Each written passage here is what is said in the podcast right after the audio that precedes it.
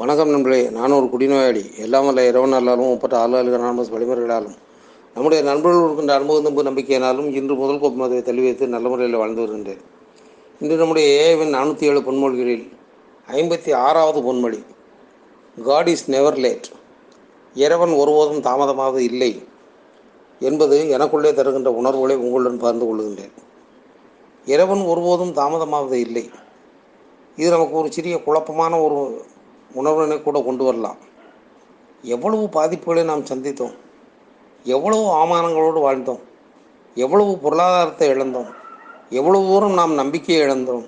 எவ்வளவு தூரம் நிம்மதியை இழந்திருக்கின்றோம். எவ்வளவு தூரம் நம்முடைய வாழ்க்கையிலே அமைதி என்பது இல்லாமல் போனது.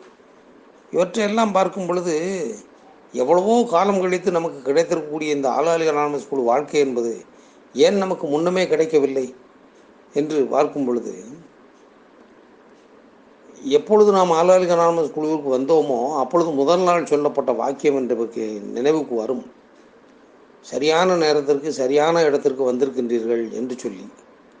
ஏனென்றால் நண்பர்களே இன்றைக்கு குழுவிலே பல பேரை பார்க்கின்றோம். சிறிய வயது இளைஞர்கள் கூட குழுவிற்குள்ளே வந்து அமர்வதை நாம் பார்க்கின்றோம். பதினான்கு வயது பதினைந்து வயதில் உள்ள சிறுவர்கள் கூட இளைஞர்கள் கூட இங்கே வந்து குடியின் பிரச்சனைகளால் பாதிக்கப்பட்ட விஷயத்தை சொல்லக்கூடிய ஒரு வாய்ப்பினை பார்க்கின்றோம். அப்படிப்பட்ட ஒரு சூழ்நிலையிலே அவர்களுக்கெல்லாம் கிடைக்கின்ற இந்த வாய்ப்பு இப்பொழுது இளைஞர்களாக இருக்கக்கூடிய இவர்களுக்கு கிடைக்கக்கூடிய வாய்ப்பு ஒரு நாற்பது வயது நாற்பத்தைந்து வயது ஐம்பது வயது அறுபது வயது என்றெல்லாம் பல வயதுகளை கடந்த பின்பு கிடைக்கின்றதே இதுதான் இறைவனுடைய சரியான தீர்ப்பா? நாம் எவ்வளவு அவமானங்களைப்பட்டிருக்கின்றோம். ஒருவேளை இன்றைக்கு கிடைக்கக்கூடிய இந்த வாழ்க்கை இந்த வாய்ப்பு இந்த ஆளுகள் என்பது ஒரு சில ஆண்டுகளுக்கு முன்பே கிடைத்திருந்தால் என்னுடைய வாழ்க்கை மாறி இருக்குமே. நான் ஆளுகள் அனாமஸ் குழுவிற்கு உதாரணத்திற்கு என்னை வைத்து கொண்டால் ஆளுகள் அனாமஸ் குழுவிற்கு நான் முப்பது வயதிலே வந்தேன் என்று சொன்னால் நான் இருபது வயதிலேயே வரக்கூடிய வாய்ப்பு எனக்கு கிடைத்திருந்தால் என்னுடைய வாழ்க்கை இன்றும் இன்னும் மேலோங்கி இருக்குமே. என்றெல்லாம் கூட உணர்வுகள் வருவது இயற்கை. ஆனால் நாம் நம்முடைய செயல்களுக்கு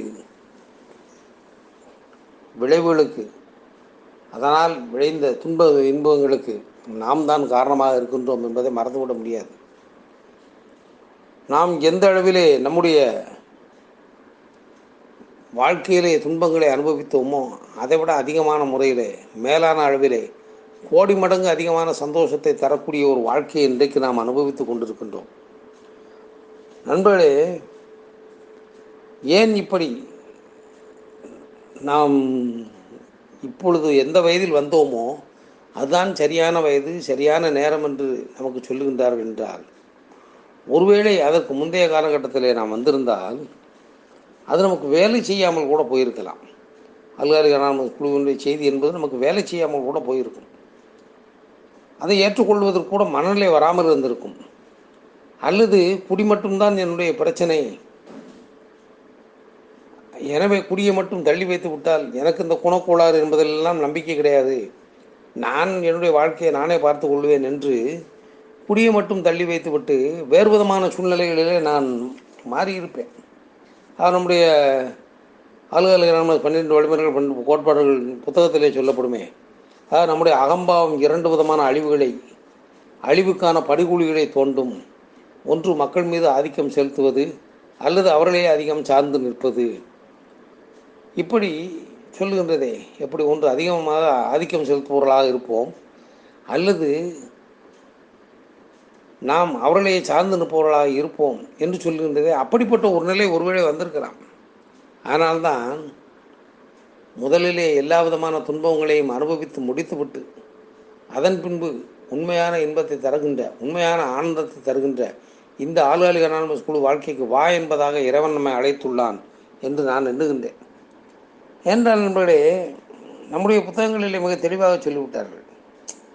நான் சொல்வதை செய்வதைப் போல செய் அவ்வளவுதான். குடிக்கின்ற காலத்தில் அப்படித்தானே இருந்தோம். ஒருவன் கு- எப்படி குடிக்கின்றாரோ அதை பார்த்தானே நாமும் செயல்பட்டோம். அதுதான் இன்றைக்கு சொல்லுகின்றது. அதனுடைய நம்முடைய பில்லின் பார்வையிலேயே புத்தகத்திலே நூற்றி நாற்பத்தி ஆறாவது பக்கத்திலே அந்த கருத்து உள்ளது.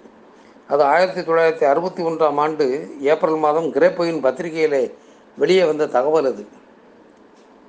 நான் செய்வது போல் செய் என்று. நம்பிக்கை மற்றும் அவநம்பிக்கை இரண்டுக்கும் இடையே இருதொல்லி இருதலை கொள்ளி எறும்பாக தவித்து கொண்டிருக்கும் குடிநோயாளிகளிடம் நாம் மேலும் ஆழமாக தொடர்பு கொள்வதில்லை என எண்ணுகின்றோம். ஆன்மீக நிச்சயமின்மை ஆணவம் முரட்டுத்தனம் போன்ற குணங்களால் குடிநோயாளிகளைப் போல பாதிக்கப்பட்டவர்கள் வேறு யாரும் இருக்க முடியாது. உண்மைதானே? ஆன்மீக வாழ்க்கை என்பதிலே நிச்சயமற்ற ஒரு நிலைமை. ஆணவத்தோடு இருந்த ஒரு மனநிலை முரட்டுத்தனமான சுபாவம். இவற்றிலெல்லாம் நம்மை விட மிஞ்சியவர்கள் வேறு யாரும் இருக்க முடியாது என்று சொல்கின்றதே. இந்த ஒரு விஷயத்தை நாம் அடிக்கடி மறந்து விடுகின்றோம் என்று வர சொல்லிவிட்டார்கள். ஜேஏவின் ஆரம்ப காலகட்டங்களில் நான் அறியாத ஒரு வகை முரட்டு சுபாவத்தால் பொன்னான பல வருடங்களை பாழாக்கி விட்டேன். நான் அறிந்த இறைவன் எல்லோருக்கும் இறைவனாகவே இருக்க வேண்டும். சில சமயங்களில் என் முரட்டுத்தனம் மிதமாகவும் சில சமயங்களில் மிக தீவிரமாகவும் இருந்தது. எப்படியாயினும் என் முரட்டுத்தனம் எனக்கு அழிவையே தந்தது. நம்பிக்கை இல்லாதவர்கள் அனைவரும் மிக மோசமான அழிவையே சந்தித்துள்ளார்கள். உண்மைதான். இதில் இறை நம்பிக்கை என்பது ஒரு பக்கம்.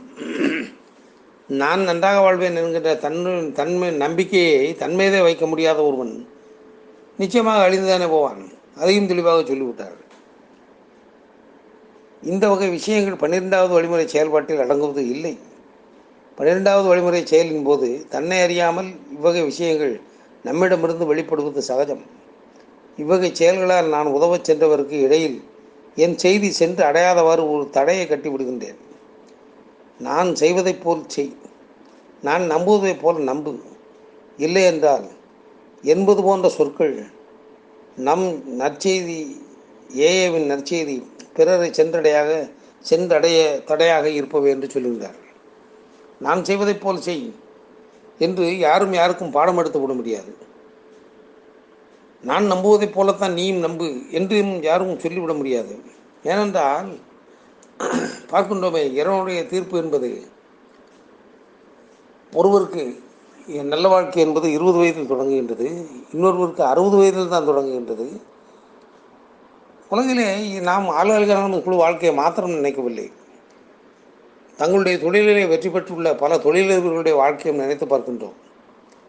அறுபத்தைந்து வயது எழுபது வயதிலே புதிய தொழிலை தொடங்கி உலகப்பெரும் கோடீஸ்வரர்களை ஒருவராக மாறிய மிகப்பெரும் தொழிலதிபர்களை பற்றியெல்லாம் நாம் வரலாற்றிலே படிக்கின்றோம். அதுபோலவே சிறிய வயதிலேயே தொழிலை தொடங்கி சிறிய வயதிலேயே தொழிலை தொடங்கி மிகப்பெரிய வெற்றிகளை பெற்று அதன் பின்பு ஏதாவது காரணங்களால் அந்த தொழிலே நடக்காமல் போன சம்பவங்களை நாம் பார்த்து கொண்டு தான் இருக்கின்றோம். என்றால் யாருக்கு வாழ்க்கையிலே எப்படிப்பட்ட மாற்றம் எப்படி வரும் என்பது யாருக்கும் தெரியாது. நான் சமீபத்தில் ஒரு நண்பர் என்னோட பேசி கொண்டிருந்தார். அவர் சிறிய அளவில் ஒரு தேநீர் கடை வைத்திருக்கின்றாராம். அந்த தேநீர் கடையில் அவரிடம் வேலை பார்த்தவர் ஏதோ அவரிடம் பணம் கேட்டிருக்கின்றார். இவர் அந்த வேலை பார்ப்பவர் கேட்கக்கூடிய பணம் இவருடைய சக்திக்கு மீறிய ஒரு தொகை. அந்த தொகையினை இவர் கடனாக கொடுத்தால் நிச்சயமாக கடன் வாங்கியவரால் திருப்பி கொடுக்க முடியாது. பிரச்சனை வரும் என்பது போல ஒரு நிலைமை. இதை நம்முடைய நண்பராக ஆளுநர் ஸ்கூல் நண்பராக இருக்கக்கூடியவர் புரிந்து கொண்டார். என்றால் பல மூத்த நண்பர்களுடைய அனுபவங்களையும் கருத்துக்களையும் தொடர்ந்து கேட்டுக்கொண்டே இருப்பதால் அவருக்கு ஒரு சிறிய தெளிவு வந்திருக்கின்றது. ஆம் நாம் நம்முடைய சக்திக்கு மீறிய பணத்தினை கடனாக கொடுத்தால் அது நமக்குத்தான் அழிவை தரும் என்று புரிந்து கொண்டார். எனவே அவர் தன்னிடம் வேலை பார்த்தவர் அந்த பணத்தை கேட்டவரிடம் சொல்லுகின்றாராம் சொல்லிவிட்டார். நீங்கள் கேட்பது போல பணத்தை இப்பொழுதைக்கு தருவதற்கு வாய்ப்பு கிடையாது. எனவே நீங்கள் விட்டுவிடுங்கள் என்று சொல்லிவிட்டாராம். சொன்னதன் முன்பு திடீரென்று அந்த பணியாள் வேலைக்கு இருந்தாரே அவர் மறுநாளைக்கு மறுநாள் எனக்கு உடல்நிலை சரியில்லை நான் இனிமேல் வேலைக்கு வரமாட்டேன் என்று நின்று விட்டாராம் அதோடு மாத்திரமல்ல நம்முடைய ஆள்காலிகள் நமது நண்பரை பார்த்து சொல்லியிருக்கின்றார் நான் யாருக்காவது சாபம் கொடுத்தேன் என்றால் பலித்து விடும். என்னுடைய நாக்கிற்கு அவ்வளவு சக்தி இருக்கின்றது. எனவே உங்களுடைய கடை நன்றாக நடந்தால் சரிதான். பார்க்கலாம் என்று சவால் விடுவது போல சாபமும் கொடுத்து விட்டு சென்றிருக்கின்றார். நம்முடைய நண்பருக்கும் மனதிலே ஒரு பயம் வந்து விட்டது. ஆகா இப்படிப்பட்ட நண்பர் இப்படிப்பட்ட ஒருவன் சாபம் விட்டால் நமக்கு ஏதாவது நடந்து விடுமோ என்று எண்ணியிருக்கின்றார். அதில் தற்செயலாக பார்த்தால் இரண்டு தினங்களாக அவருடைய தேநீர் கடையிலே வியாபாரம் குறைவாகத்தான் நடந்து கொண்டு இருக்கின்றதாம் உடனே அவருக்கு பயம் வந்து விட்டது. ஒருவேளை அந்த மனிதன் ஏதாவது சாபம் விட்டு அந்த சாபம் பலித்து தான் நம்முடைய கடையில் வியாபாரம் குறைந்து விட்டதோ என்பதாக ஒரு உணர்வை வைத்துக்கொண்டு நம்மிடம் பேசினார். என்னிடம் பேசினார். அப்பொழுது நான் அவரிடம் சொன்னேன் நீங்கள் பணம் கொடுக்காமல் அவர் கடையை விட்டு விலகி சென்று விட்டார். அல்லது ஒருவேளை நீங்கள் பணமும் கொடுத்திருந்து அதன் பின்பு அவரை பணத்தை தராமல் விலகி சென்றிருந்தால் உங்களுக்கு பணமும் சேர்ந்தானே நஷ்டமாகி இருக்கும். அதற்கு நீங்கள் என்ன செய்வீர்கள் என்று கேட்டேன். ஆம் நீங்கள் சொல்லுவது சரிதான். அந்த பணமும் சேர்ந்தான் போயிருக்கும் என்று சொன்னார். அப்பொழுது திரும்பவும் கேட்டேன். அவர் உங்களுக்கு சாபமிட்டுத்தான் உங்களுக்கு இப்படி இரண்டு நாட்களாக வியாபாரம் குறைந்து விட்டது என்று நினைக்கின்றீர்களா? வேறு இயற்கையான காரணங்கள் இருப்பதற்கு வாய்ப்பு இல்லையா? என்று கேட்டேன். இருக்கின்றது என்று சொன்னார். பிறகு ஏன் இன்னொருவன் சாபம் கொடுத்திருப்பான் என்றெல்லாம் நினைக்கின்றீர்கள். இறைவனுடைய அருளாசியின் கீழே நாம் இருக்கின்றோம். இறைவன் உங்களை சரியான நேரத்திலே சரியான இடத்திற்கு கொண்டு வந்து சேர்த்திருக்கின்றார். இன்றைக்கு வாழ்க்கை நல்ல முறையில் போய் கொண்டிருக்கின்றது. எவ்விதமான மூட நம்பிக்கைகளுக்கும் இடமில்லாத இடம் ஒன்று என்று சொன்னால் அது ஆளுகாலிகான குழு தான் இங்கே வந்து யாரும் யாருக்கும் சாபம் விடுவது சாபம் விட்டால் பழித்து விடுமோ என்று பயப்படுவது இவர்களுக்கெல்லாம் இங்கே வேலையே கிடையாது. இன்று ஒரு நாள் அடிப்படையிலே நல்ல வாழ்க்கையை வாழ்ந்து கொண்டு செல்ல வேண்டும் தான் அவ்வளவுதான். என்று சொல்லிவிட்டு இன்னொரு கருத்தை நீங்கள் புரிந்து கொள்ளுங்கள் நண்பரே என்றேன். அவரும் ஓ இது போன்ற சாபங்கள் எல்லாம் நமக்கு இல்லை என்பதை தெளிவாக புரிந்து கொண்டார். சொல்லுங்கள் என்று சொன்னார். அப்பொழுது மீண்டும் அவரிடம் சொன்னேன். நம்முடைய குழு என்பது மூட நம்பிக்கை கருத்துகளுக்கு எதிரானது. உண்மையாக சொல்லப்போனால் பகுத்தறிவாளர்கள் என்று சொன்னால் நாம் தான் பகுத்தறிவாளர்கள். ஏனென்றால் இன்று ஒரு நாள் அடிப்படையிலே இன்று என்ன நடந்தாலும் சரி அதை இறைவன் பொறுப்பில் விட்டுவிட்டு நாம் நம்முடைய வாழ்க்கையை நடத்துகின்றோமே நாம் தானே உண்மையான பகுத்தறிவாளர்களாக இருக்க முடியும் என்று சொல்லிவிட்டு நாம் எதையாவது குறித்து பயப்படுகின்றோம் என்று சொன்னால் அதை வைத்து பயம் காட்டுவதற்கு மற்றவர்கள் தயாராகி விடுவார்கள் இதை நீங்கள் புரிந்து கொள்ளுங்கள் என்று சொன்னேன். அவருக்கு புரியவில்லை. எப்படி என்று கேட்டார். உதாரணத்துக்கு சிறிய குழந்தை ஒன்று இருக்கின்றது என்று சொன்னால் அந்த குழந்தை ஏதாவது குறும்பு செய்யும் போதோ சேட்டைகள் அதிகமாகும் போதோ உடனே நாம் அந்த குழந்தைகளை மிரட்டுவதற்காக சொல்லுவோம். நீ இப்படி சேட்டை செய்து கொண்டிருந்தால் உன்னை அதோ பக்கத்து வீட்டில் இருக்கின்றாரே பக்கத்து வீட்டில் யாராவது ஒரு ஒரு பெரிய மீசை வைத்துக்கொண்டு கொஞ்சம் பார்ப்பதற்கு முரடன் போல தோற்றமளிக்கும் யாராவது இருப்பார்கள். இருந்தால் உடனே அதோ அந்த மீசை வைத்துக்கொண்டு பயங்கரமாக இருக்கிறாரே அந்த தாத்தாவிடம் பிடித்து கொடுத்து விடுவேன். அல்லது அந்த மாமாவிடம் பிடித்து கொடுத்து விடுவேன் என்று நாம் குழந்தைகளை மிரட்டுவோம். ஆனால் அப்படிப்பட்ட பெரிய மீசை வைத்திருப்போர் உண்மையிலே ஒரு சாதுவான நபராக கூட இருக்கலாம். ஆனால் இந்த குழந்தைகள் அவரை பார்த்து பயப்படுகின்றது என்பது தெரிந்தவுடன் அவர்களை காட்டியே நாம் பயமுறுத்துவதற்கு தயாராகும் அதானே உண்மை? நீ சாப்பிடவில்லையா? அவரிடம் பிடித்து கொடுத்து விடுவேன். சேட்டை பண்ணுகின்றாயா? அவரிடம் பிடித்து கொடுத்து விடுவேன். இப்படியெல்லாம் பயமுறுத்துவோம்.